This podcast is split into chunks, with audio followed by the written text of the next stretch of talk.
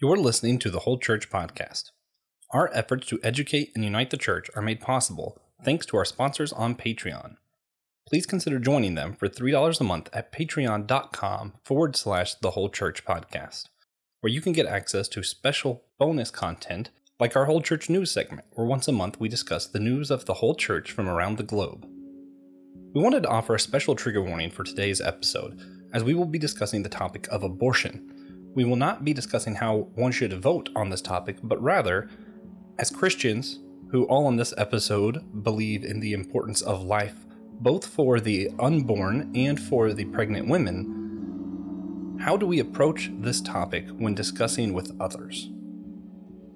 We hope this episode is helpful, challenges you, and encourages you.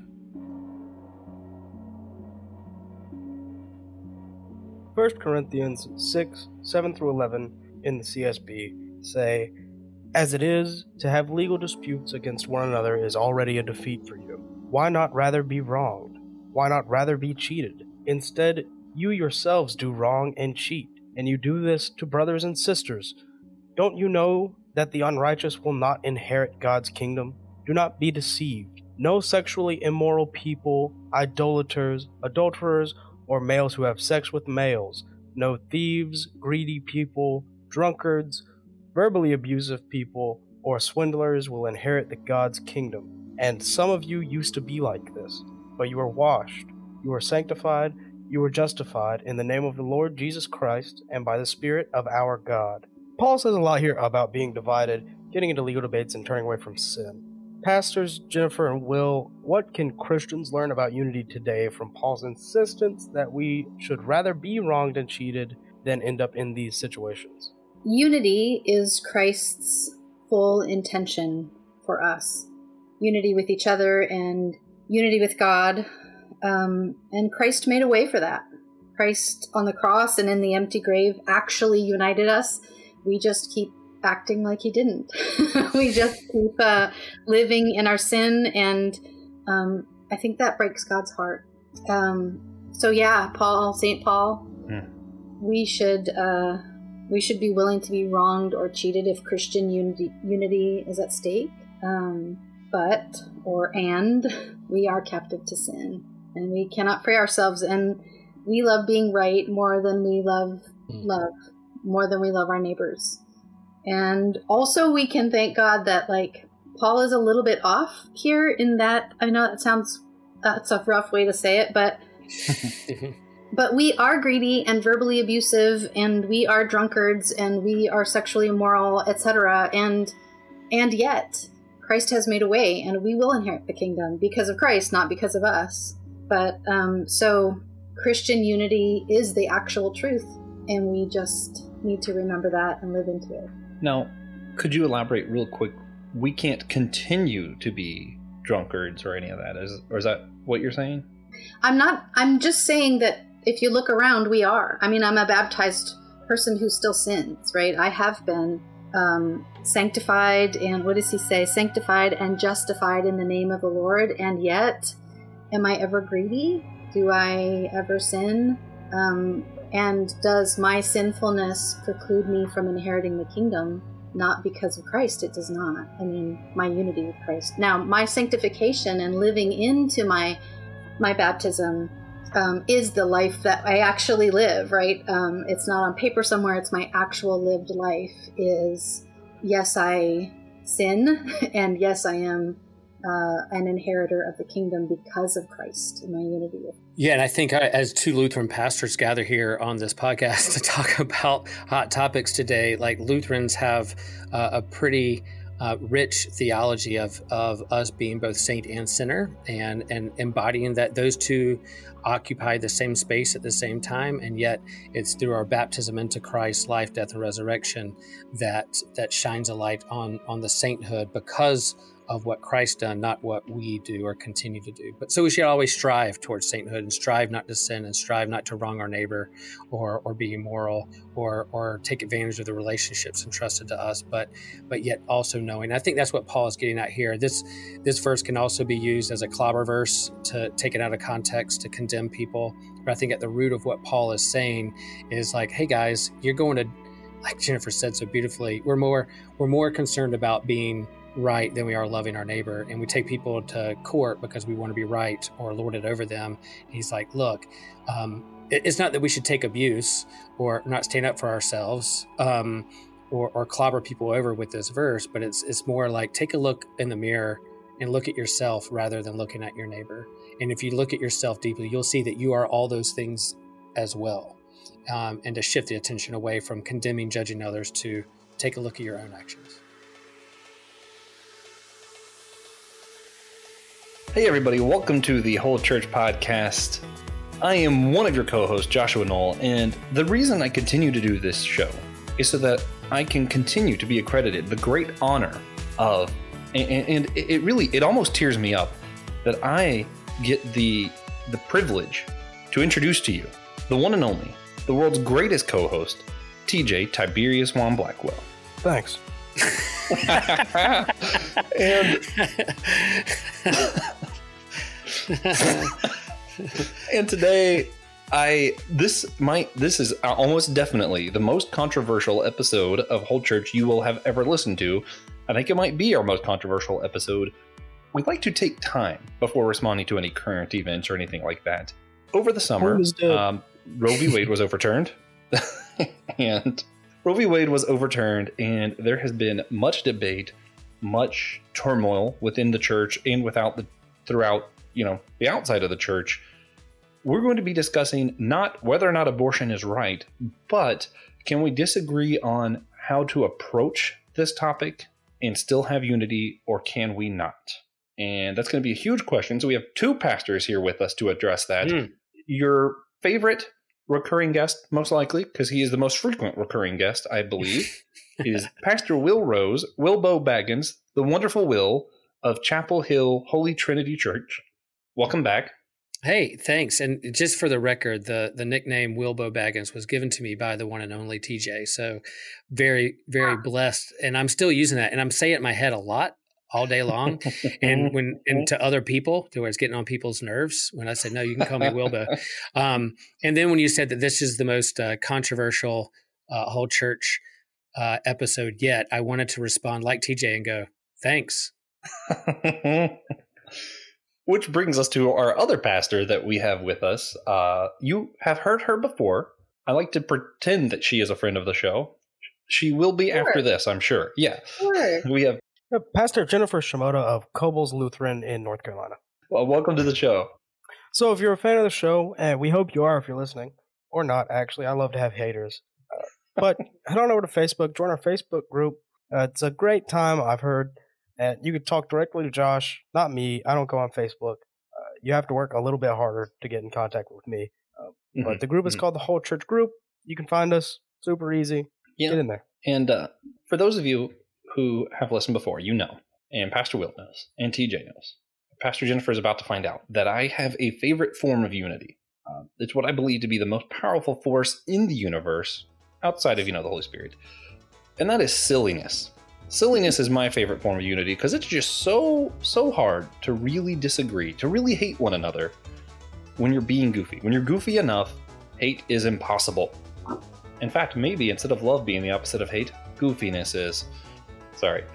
I will go ahead and start this question. I'll answer first, give y'all time to think about it. And I, will have to preface with originally, we did not know we were going to get a backup. We didn't know we were going to have extra reinforcements for this episode. So I made this silly question targeted at will. And today's question is which superhero would be the most fun to catch a wave with? For those of you who don't know, Will is a big geek and a big surfer, so we thought this would be fun for him. I'm going to go ahead and say you can't say Aquaman or Namor because okay. that's just too easy. Um, you better I'm not gonna, take mine. You better not take mine. You know, I'm going to go with a really stereotypical answer. I'm going to go with Spider Man because he's just he's very agile. I'm sure he'd be able to do a lot of cool stuff there, but also he's just funnier. And if I'm thinking of superheroes that I just want to hang out with, Captain America might be my favorite, but I don't imagine him to be a ton of fun to just hang out with.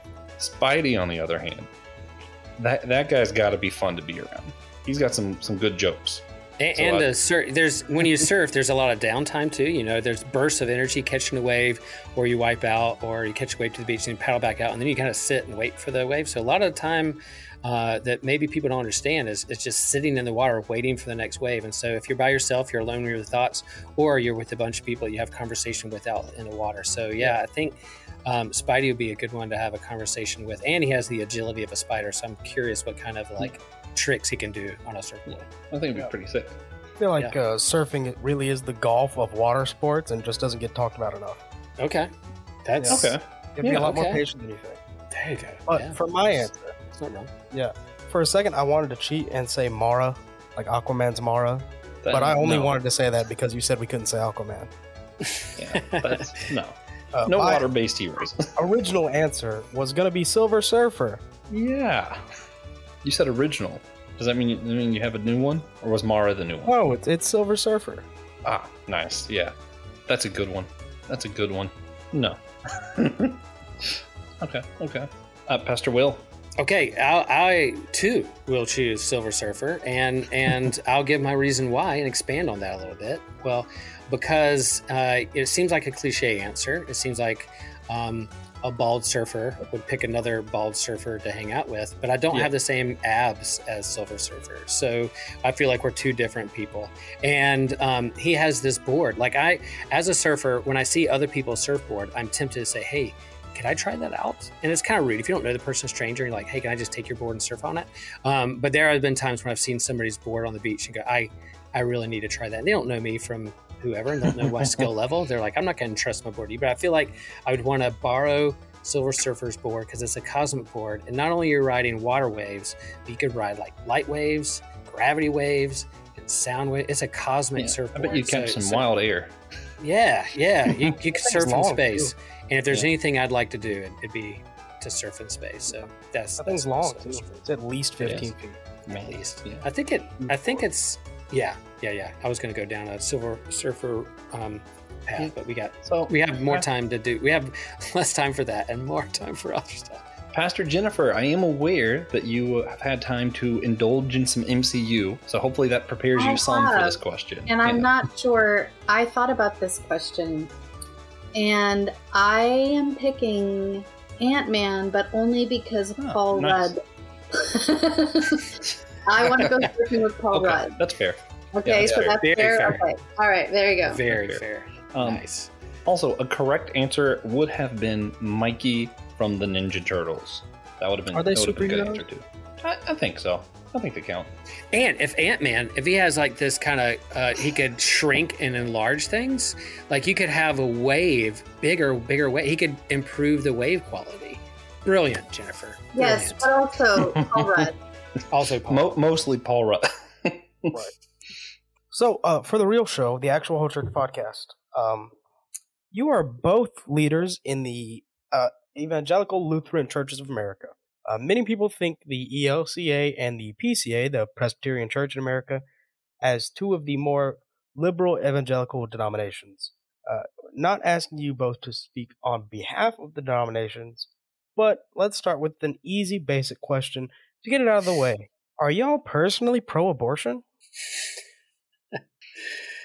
Will? Easy. Not necessarily a funny question, but the way you phrased it. I know it's Uh, not. yeah, yeah, yeah. We'll t- get the softball answer. So- softball question first, Jennifer. I'll, I'll let you take the lead now. So I'll, I don't know if we're I- kidding or serious because if we're talking about the phrase pro-abortion, I would have to push against that. Um, I think I would never claim the label of pro-abortion. Um, maybe some people do, um, but I think it's a mistake for us to label. Let's say there are only two sides. This is a spectrum of people's perspectives of this issue, right? But if there are just two sides and one is pro-life and the other one, well, and one is pro-life and pro-life folks would um, want a woman to choose life every time, every pregnancy. Then, if you say someone is pro abortion, do you think that they think every woman should choose abortion every time, every pregnancy? So, so that's that's why we call it pro choice instead of Yeah, that's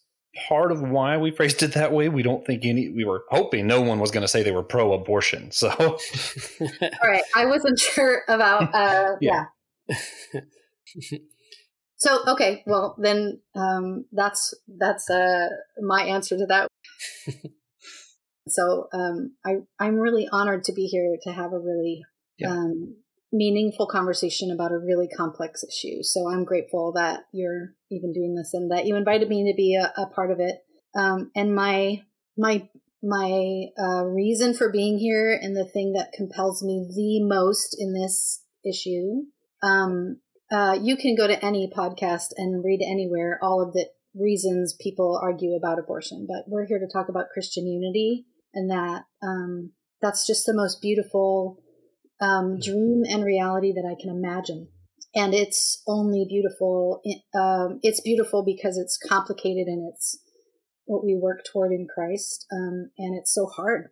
Um, and the the nuance it's um there's a lot of nuance and that doesn't fit on a bumper sticker that doesn't fit in talking points in a tv show or in the mm. comments mm. section of a social media post or something um and so um love of neighbor is nuanced because it includes human beings.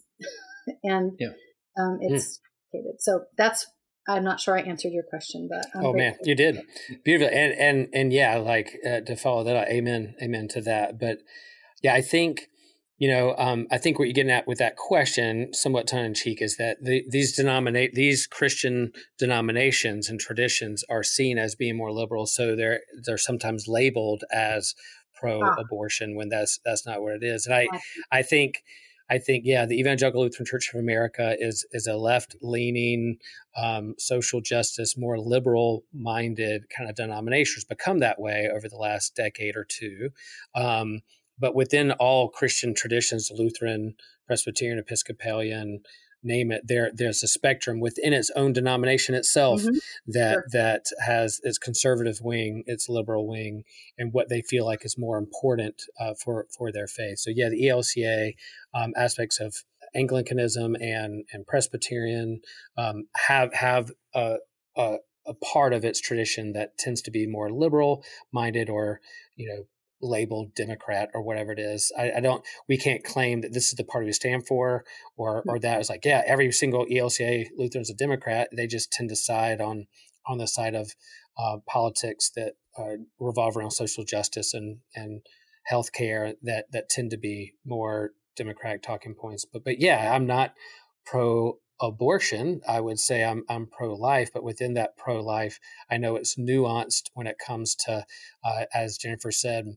relationships and people and and i think um, the reason we invited jennifer here is is uh, she's a woman a woman in ministry and and i feel like it's important for me um, as of late someone who has two daughters um, to be more listening uh, than than um, feeling like I have all the right answers or feel like I need to stick a line in the sand. I, I want to have a posture of listening to what's important to them and what their experience is in the world. So revolving, revolving around that, that's kind of the posture I've, I'm having at this point. And one of the, um, to speak just a little bit more about the ELCA, one of the um, gorgeous things about it really is um, that we are uh, we are okay with the nuance. Um, nobody, uh, uh, we're not told this is how you need to, I don't know, vote or think or whatever.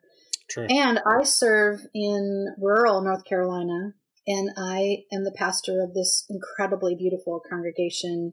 Um, and I, I suppose most, many of them do not vote or think like me on this topic at all. Um, and that's just the holy place that we live and are in Christian unity and do the difficult work of love of neighbor when you don't agree. So I'm glad yeah. to be in that space.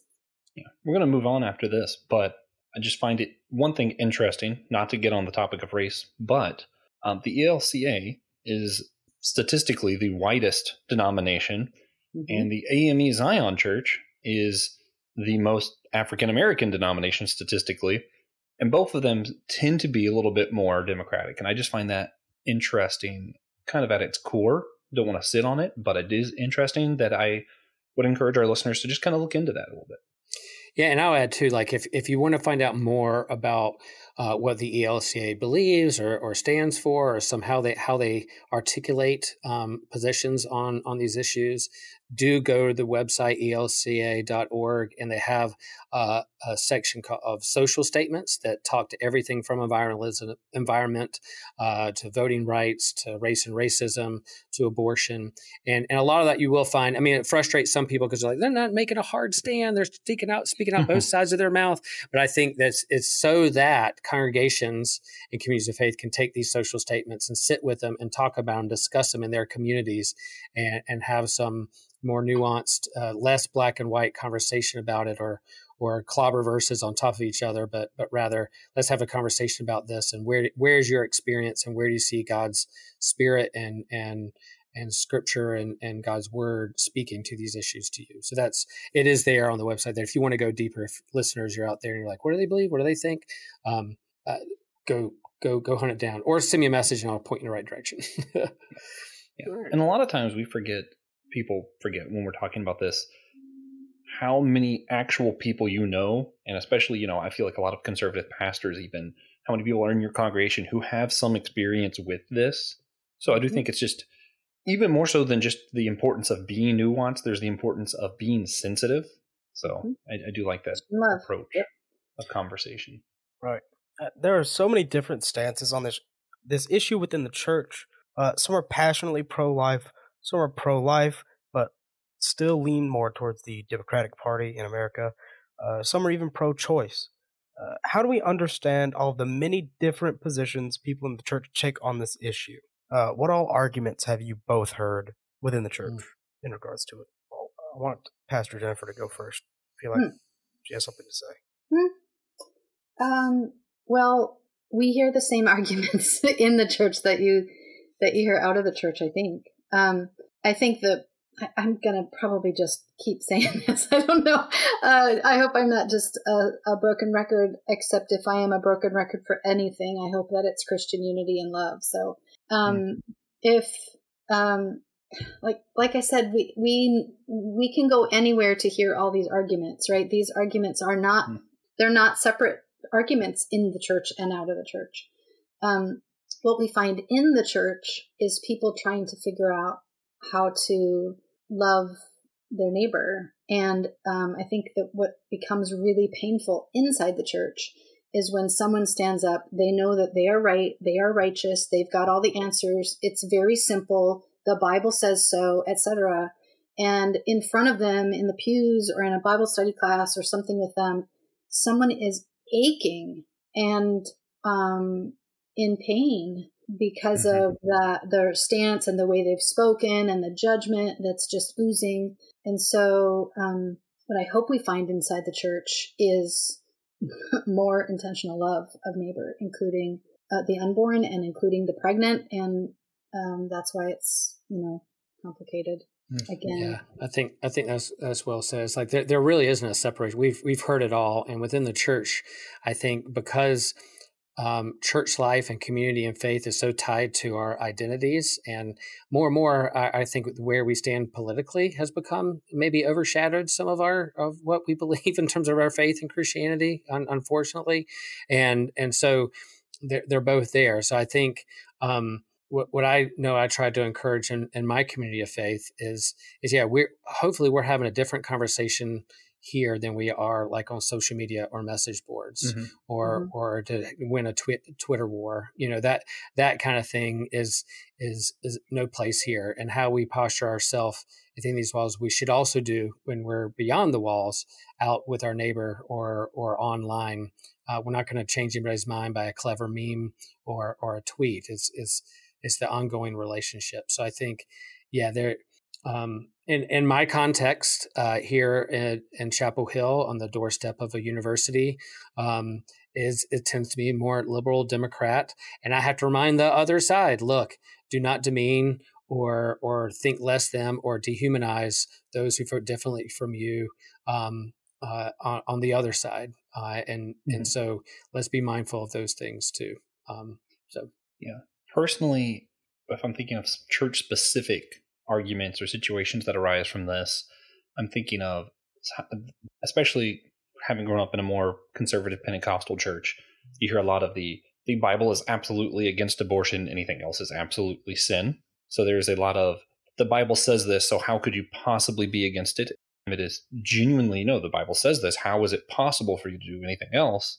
And then a lot of the other side I've heard is more of the the Bible clearly tells us to care for women. Why aren't you prioritizing that? And then you have this layer on top of that where a huge proportion of abortions that do happen in America are from women who grew up in conservative Christian churches because they are so afraid of the social repercussions of what can happen if they had a baby out of wedlock, for example. So I don't, th- there's a lot of layers within the church that are particularly concerning and I think kind of blinded to the full picture that we're talking about. Right, right. Yeah. So I wanted to spit off a few facts, a few numbers, and kind of get y'all's take on some of this. Um, and plus, it's just important to educate the church about everything. Uh, the most cons- one of the most conservative Christian denominations out there, the Southern Baptist Convention, was originally pro-choice. They were in favor of abortion rights until Lennart Nilsson's photo of a baby in the womb was put on Life magazine, and once they were able to see that, is when they changed their stance. It was changed because of you know you might call it science, you might call it photo, whatever. That is why that changed and kind of the rest of the conservative church followed that example. You have right now around 70% of Republicans believe that there should be some exceptions of some sort, whether it be, you know, early term for the health of the mother, whatever, there should be some exceptions of some sort according to 70% of Republicans. More than 50% of church attendees believe there should be some kind of exceptions. You have more than 60% of Americans are pro choice when it's the first trimester, but less than 20% believe abortion should be legal in the third trimester.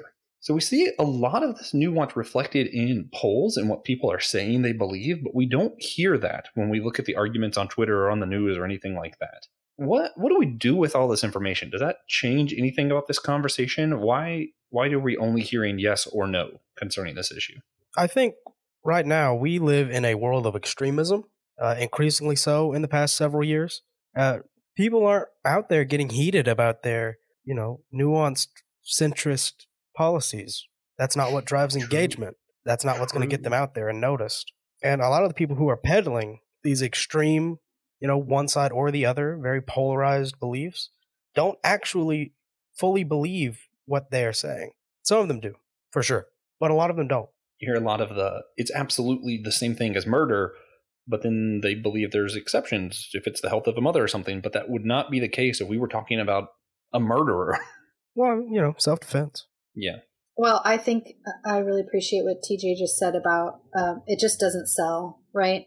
Nuance mm-hmm. and real Christian love of neighbor um, takes time and investment and sacrifice. It means I have to sit there and listen to you while you say the things I disagree with and I mm. can't, and I'm not supposed to, ju- I, you know, I don't jump in and interrupt you and and paint you into a corner with some sort of statistic or Bible bullet. My my pastor dad always uh, called it Bible bullets when when you're using scripture as a bullet to try to harm someone rather than um, love mm. someone. So, you know, um, it costs us. It's sacrificial to sit and listen and not make my point that I want to make right on the before you even finish yours um, it costs us something, and um, and it doesn't fit on a meme. It does not fit on a meme. Uh, you know, a big paragraph about well, in this case, or hmm. this, or we better, you know, how are we considering um, our theological stance on, or whatever. It it doesn't fit in a on a PowerPoint in a chart or whatever. And so, um, so you're right. It doesn't sell. It's not sort of sexy media, and um, and it's really deeply important that that we do the difficult sacrificial work. Um, so. Yeah just to coattail on that some too like like you said like we we live in a clickbait um, kind of society. And so the same kind of work I've been on here before, talking about faith and science. The there's nuanced, healthy conversations around faith and science, but what's going to sell or hit a click an article or watch a YouTube debate is going to be the two sole extremes. They want to see a fight rather than a nuanced, caring conversation about how to have a healthy conversation around it. So I think, and, and there's a growing sense uh, within this topic. I think as a whole in society, a growing uh, skepticism towards um, like uh, authority, uh, institutions, uh, uh, politics or politicians. So there's that level of trust is not there because they can see through this political agenda. Like you said, it might have been a photo that pulled on the heartstrings of a particular Christian denomination. But I also think there are some out there who will say there was a grab of power and wanted to make an issue, abortion, an issue that people would gravitate towards so they could have more of uh, uh, kind of this right wing power uh, agenda in politics to preserve institution and and money and and authority. In fact, the issue itself can be used as kind of a political bullet per se to to bully other people or to rile up your base. And so I think there's definitely uh, room for that conversation too. And I'm sure there's genuine heart so of like, yeah, I would never want to terminate a pregnancy because I care for for that what could be and will be uh, a human being in this world breathing air with us. But but I think there's also that skepticism towards uh, political agendas that are trying to use the issue to to mm-hmm. hold on to power or manipulate other people with. Mm-hmm. Right. And a lot of churches celebrated the overturning of Roe versus Wade this summer, despite so many people in their communities being hurt and scared because of the decision. Is there one answer for how all Christians should approach those who are scared or angry in this time, regardless of what they might believe about abortion? How does Jesus approach people who are scared? Mm. You know, what's our call? We just, when someone is scared, you don't tell them, knock it off. Just stop being scared. You say, in some way, I love you and it matters to me that you're scared. What can we do? The same thing for anger, the same thing for this, um, you know, this discourse in our country. What do you hmm. do? What do you do when somebody is uh, broken in some way? Well, if you're a Christian, you pour love out. You pour yourself out for the sake of your neighbor. And it's going to look different every time. And it's not neat and tidy. Um, so, is there a way that Christ's church can deal with those who are angry or scared? Yeah, with great love. Mm-hmm. I think in the in the question you asked is is there one answer, and I would say no, there's not. Rarely is there is there, and when people ask Jesus a question in Scripture, he often responded with another question. He didn't say, oh, "Here's your one answer," and it and it stands the test of time, and you will always handle it this way.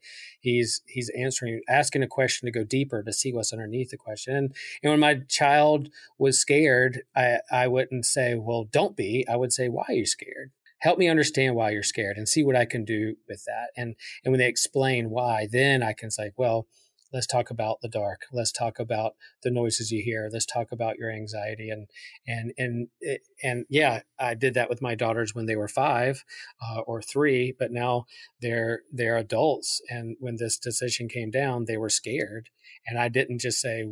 Don't be. I was like, tell me why you're scared. And I would listen and say, "Oh, okay, that's why you're scared." Because it's it's not just a black and white abortion, pro life, pro choice. It's it's women's health care that you're worried about. And there's a politicians who feel like they are in control. They feel like politicians are in control of their health care. And that was at the root of what was going on with that verdict, um, or what I heard them saying of why they were scared and nervous. Yeah, I you, you mentioned Jesus often answered a question with a question. And one of the few times he actually did give an answer directly was when he was asked what the greatest commandment was. He said, Love your God. And then a second like that is love your neighbor love your neighbor as yourself.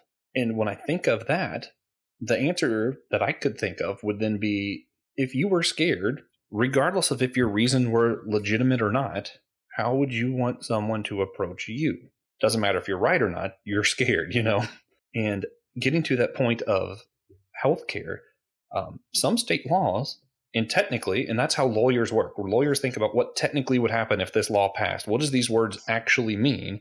Some of these state laws would mean that you'd have to see ectopic pregnancies go to fruition, which just means the baby and the mom dies.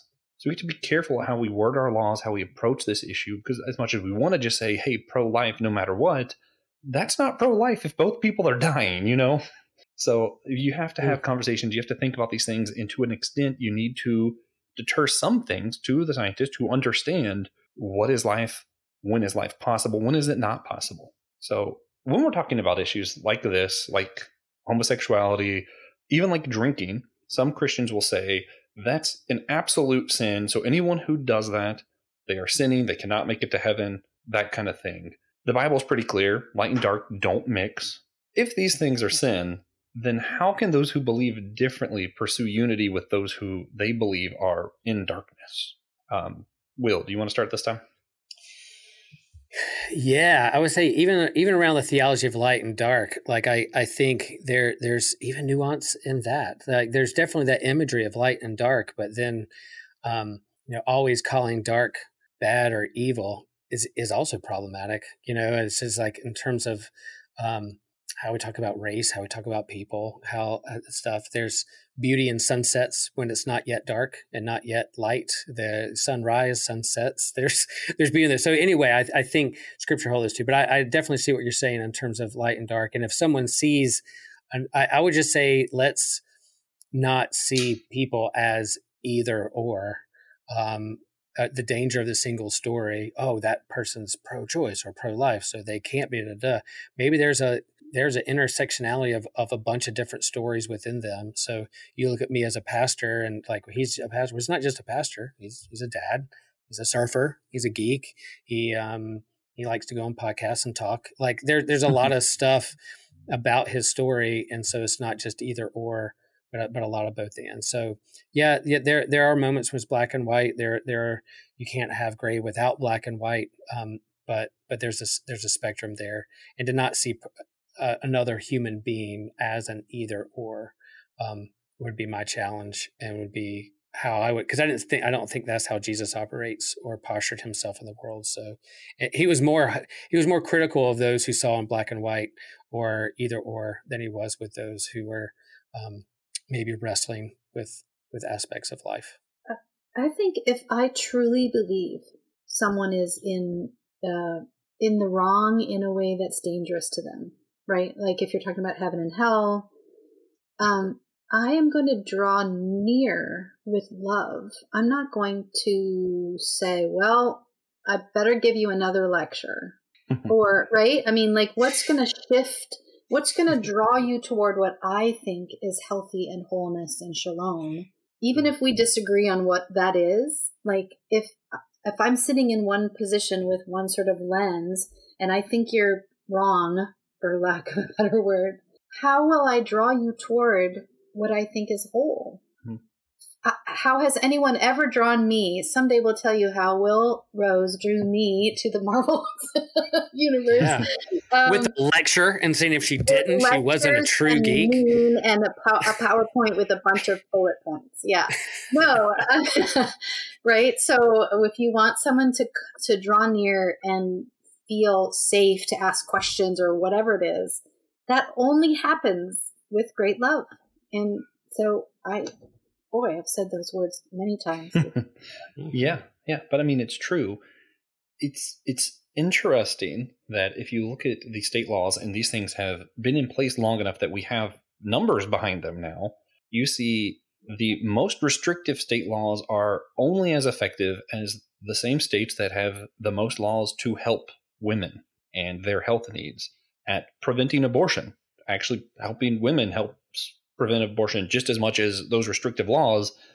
And I feel like helping people just seems like a more Christian way to go if you had to pick between those two. Hmm. If you had to pick. Yeah. Pick. But I don't I don't know if you have to pick, but if you did. so how can those who are pro choice have peace with Christians who claim they're all going to hell for their beliefs? Man, Mm. What a Jennifer, question. Take it away. Take it away, Jennifer. you you believing that I'm going to hell does not mean I am going to hell. Hmm.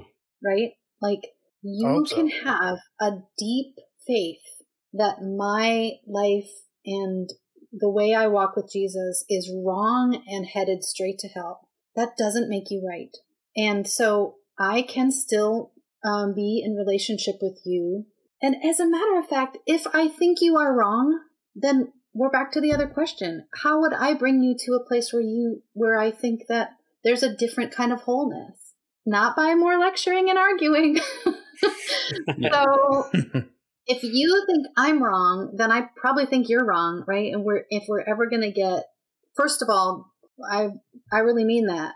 Um, when people have condemned gay people to hell, um, that doesn't mean that just means that that's their faith position That doesn't mean God doesn't love gay people and will not save them or whatever. That doesn't mean that. It only means that someone holds a position, right? right. So if someone holds a position that I'm wrong, how are they going to get me to listen to them with, let's say it again, with great love, right? Someone's going to get me to listen to them and see if I am wrong, if they are right that I'm just going straight to hell for my position. Um, then we're back to that same thing of nothing ever changes with a lecture. Things change seems, relationships. It seems like there could be a quote or catchphrase with great love comes great responsibility. Oh, I, I, could be, oh. I Whoa. could be, uh, you know, Whoa. maybe, maybe that's it. I, you know, we're talking about love being, you know, regardless of which side you are on, this is how we have the conversation is with love. Um, and this is one of the few things that I'll say. I, I am pro life, but I am I am more of the Catholic version of pro life. I, I, feel like the Catholic Church does a great job with some of that. Of hey, we want to see babies born. We also want to care for mothers. We also want to care for the children once they're here. We also are against the death penalty. They're pro life the entire way through. and that's one where I like I like that approach. So yeah, yeah, and like consistent with like not just abortion, but death penalty and also like gun laws and keeping people safe. Yeah. Those things that are consistent through. When yeah, let's be pro life all the way. Pro life all the way through. Personally, I like the way the Jewish do it. If it's dangerous to the mama, get it out of there. it's basically that's the summation of uh, what yeah. they believe. Hmm. Yeah. Protect mom at all cost. Podcast over. well, life all the lives in the equation matter. Mm-hmm and oh, yeah. it's and it's uh, if there's a painful choice to be made, don't uh, we don't take that lightly. Um, yeah. But Mama's life also matters. Yep. So, what is the best case scenario of how Democratic, Republican, pro-life, pro-choice, and any mix of these Christians can interact with one another? Uh, could you paint us a picture of what you envision to be possible, Pastor Jennifer? I think we already have, right? I mean, how are we going to do this? Um, we're going to have to um, turn off the television and turn toward our neighbor. We're gonna we're gonna have to do something different, mm. um, and it has to be relationships. So how do you build relationships? Not not by lecturing. it just has never happened that way. Um, we build relationships with sacrificial listening and not having to be right, and um, even holding our rightness. I mean, I can still believe I'm right but in the conversation and in the relationship building and the trying to figure out where we have common ground, not just um, divisive um, ground, um, that's what this, what I'm describing is Christ's goal and truth for us already is Christian unity. We already are united in Christ's um, death and resurrection and um, at, at, as the church of christ we are already united. We just keep acting like we aren't. So mm-hmm. living into our unity at the font at the table um, you know in in our love of christ and that's how we will do it.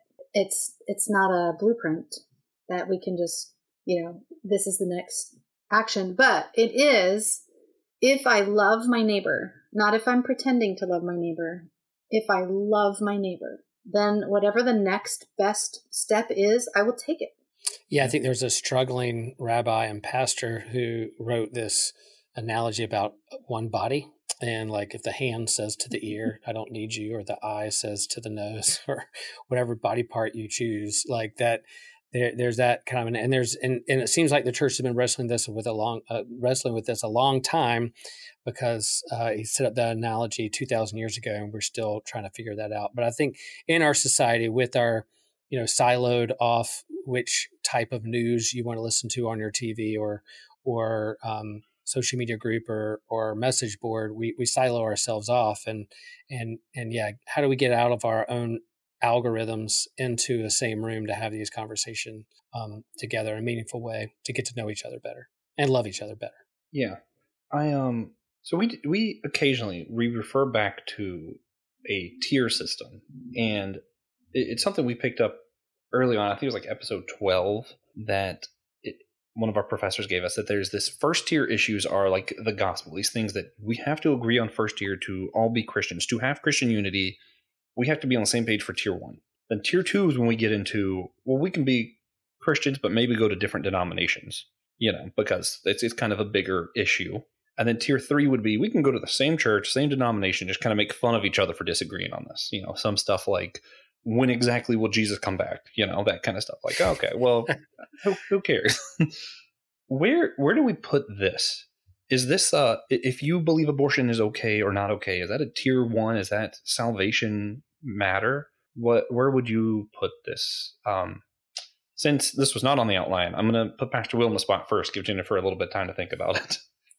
Yeah, I would I would say it's tier two. I, I think it's an important enough issue because it's not like I, I, again, I don't think the ELC is saying abortion is okay. They're saying it's, it's nuanced, or we need to take in consideration all lives that are a part of this, uh, what's going on. But but I think if if there are clear, passionate stands on how we handle healthcare or the rights for the mother or the child, and, and we have to disagree, then perhaps um, we we don't necessarily call people unchristian, but perhaps we we have to be in two different denominations um, because it's it's, it's hard uh, because there's people we're caring about and want people to feel safe in our in our space to worship and talk about their lives. So so maybe that. So I would I'm not going to say it's a lighthearted matter from three, and I don't think it's like uh, got uh, tier one, but but I would go with tier two. Is kind of just thinking off the top of my head right now if other arguments in our nation haven't ru- didn't already ruin this phrase, I would say you could say all lives matter. But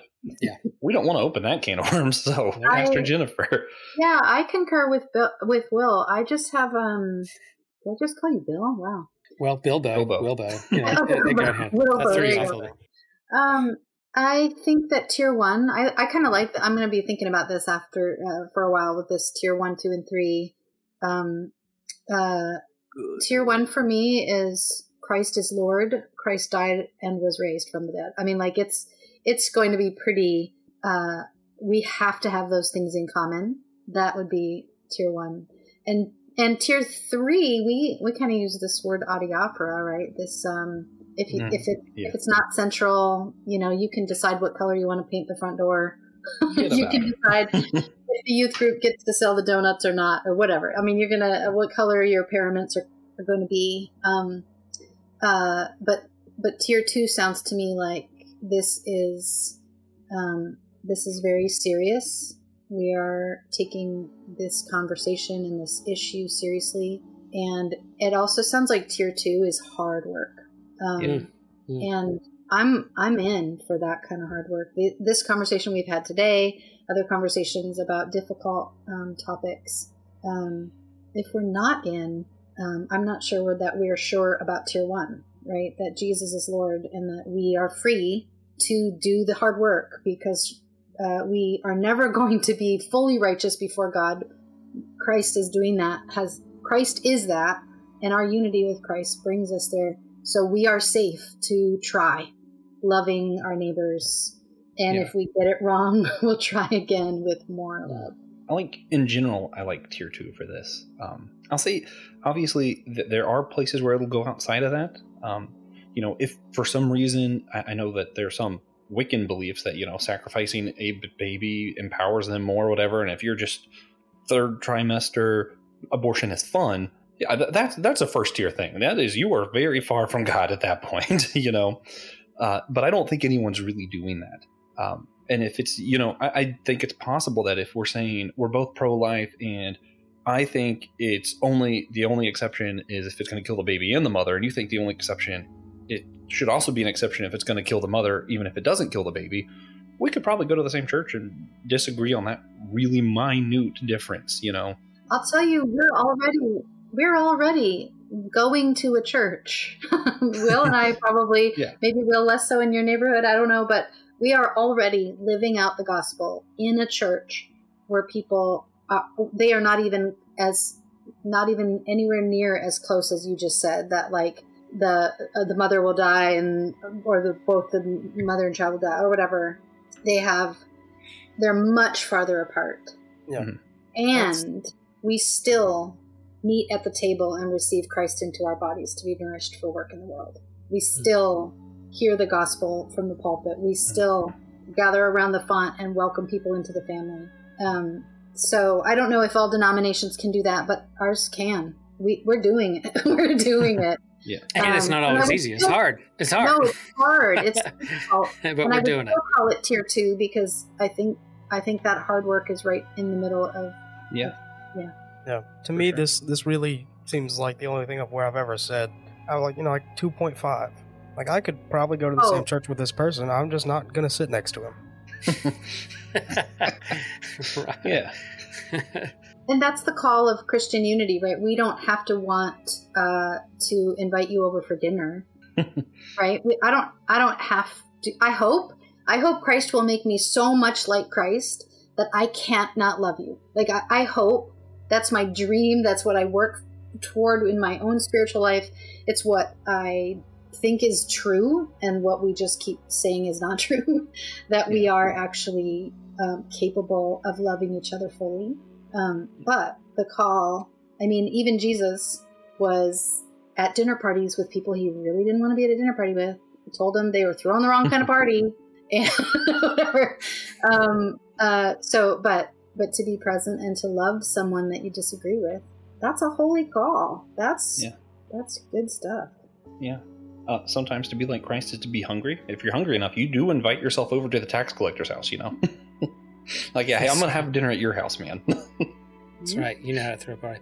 Yeah, and I, I, I joke around this, but I, I, I believe it. You know, Jesus said uh, to love everyone. He didn't say you have to like everybody. And there's parts about um, uh, people I, I just don't like. There's parts about myself I don't Sorry. like, but but I love myself, and I, um, you know, called to love, and it's a different than than like or tastes or who I want to hang out with or have a drink with Tejas with that kind of thing. Mm-hmm. All right, good reference. I like that show. It's a good show. Yeah, yeah, it's a Patreon exclusive. If you follow Systematic Geekology, Drinks with Tejas, where he talks about people's favorite beverages with them. I'm Tejas. Whatever it may be. So, uh, we like to start our wrap up for our show uh, with our God Moment segment, where if you haven't heard before, uh, we just like to take a minute to share what all God has been up to with us recently by sharing a blessing, challenge, moment of worship, anything along those lines where we've seen God in our lives. And I always make Josh go first to give everyone else enough time to think. Yeah. So recently, I um, I've, I've mentioned before, I recently uh, suffered the loss of my grandmother. Uh, not really lost. I know where she's at, you know, but it is still challenging. We do miss her here, and I had a non-refundable trip to Orlando booked, and I just knew I was not going to be able to enjoy it. I was kind of loathing it a little bit. Uh, but I did have a good brother of the Lord come along with me, and I told him, "Hey, listen, I, I just need you to do the best of your abilities to just be selfish enough to not think about me being sad so that I can be distracted by us all having fun. So I just need you to have fun for all of us so that, you know, my wife was also close to her. So we would have just made each other sad. But uh, this good brother of the Lord, this good Christian friend, um, I believe his name was Tiberius, uh, was able to help us. And we had a good time regardless of the situation. And I feel blessed for having that friend in my life. Nice. Nice. Yeah. Well, uh, I will go next to give our esteemed guests as much time as possible. Uh, my mother recently had a bone biopsy, which, uh, if you want to know more about, uh, subscribe to our Patreon. I'll explain it on there. Uh, but results came back good. She's all clear. It was a, a great. It was a great time. Yeah, we nice. love to hear that. Yeah. Uh, Pastor Will, do you have a God moment for us this week? I I do. So um, last Thursday, I went and took communion to one of our shut in members. And um, I don't know if you guys remember, I don't know when this is coming out, but uh, uh, last Thursday, um, the Queen died at 96. And I, and I hmm. found that out by walking into this person's room and it was on the TV, the news, breaking news, Queen dies at 96. And this person happened to be 96 years old. So wow. Mary turns and looks at me and, and goes, the queen, I mean, not even saying hello. She's like, the queen just died and she was 96 and I'm 96. And I was like, well, then I guess we need to have communion. Let's let's have communion with each other. Let's, it's time to have communion and let's talk about that. So we were able to sit down and be thankful for 96 years and and know that there there may be uh, some more ahead, but also uh, praying for what happened in world history and also having communion with each other. So that was a God moment. And that's whenever now people talk about uh, the Queen of England passing away, I'm going to think of that moment with Mary when I when I found out. Awesome. Pastor Jen, do you have a God moment for us? I do. I actually, uh, I've only been serving in this call at Cobles Lutheran um, for not quite three months. I live across the street in the parsonage, and um, I have never lived in the country before. I've been a city girl or large town girl my whole life, um, and the the beauty of the welcome I have received into this community of people who have known known each other. Um, many of them all share the same last name. You know, they grew up here. Um, welcoming me into their community has been it's just been astonishing the the depth of the welcome um, and uh, and we all know that we don't all vote or think or uh, you know perceive things through the same lens and um, and we are able to um, just be in community with with great love Great. Awesome. I love to hear that. So, if you enjoyed this episode, please consider sharing with a friend or a enemy. You always have that option. You can also share it with a cousin. Uh, we might prefer yeah. that even. You can we share do. it with my cousins. Uh, check out our other podcast at systematicgeekology.org head over to our Patreon, check out one of our Patreon shows like Too Long Didn't Listen or Pet Peeves, and thank you for listening to the Whole Church podcast. We hope you enjoyed this episode. Coming up, we'll be interviewing Dr. Edward Greenstein about his commentary of the book of Job to help with our Dividing Scriptures series.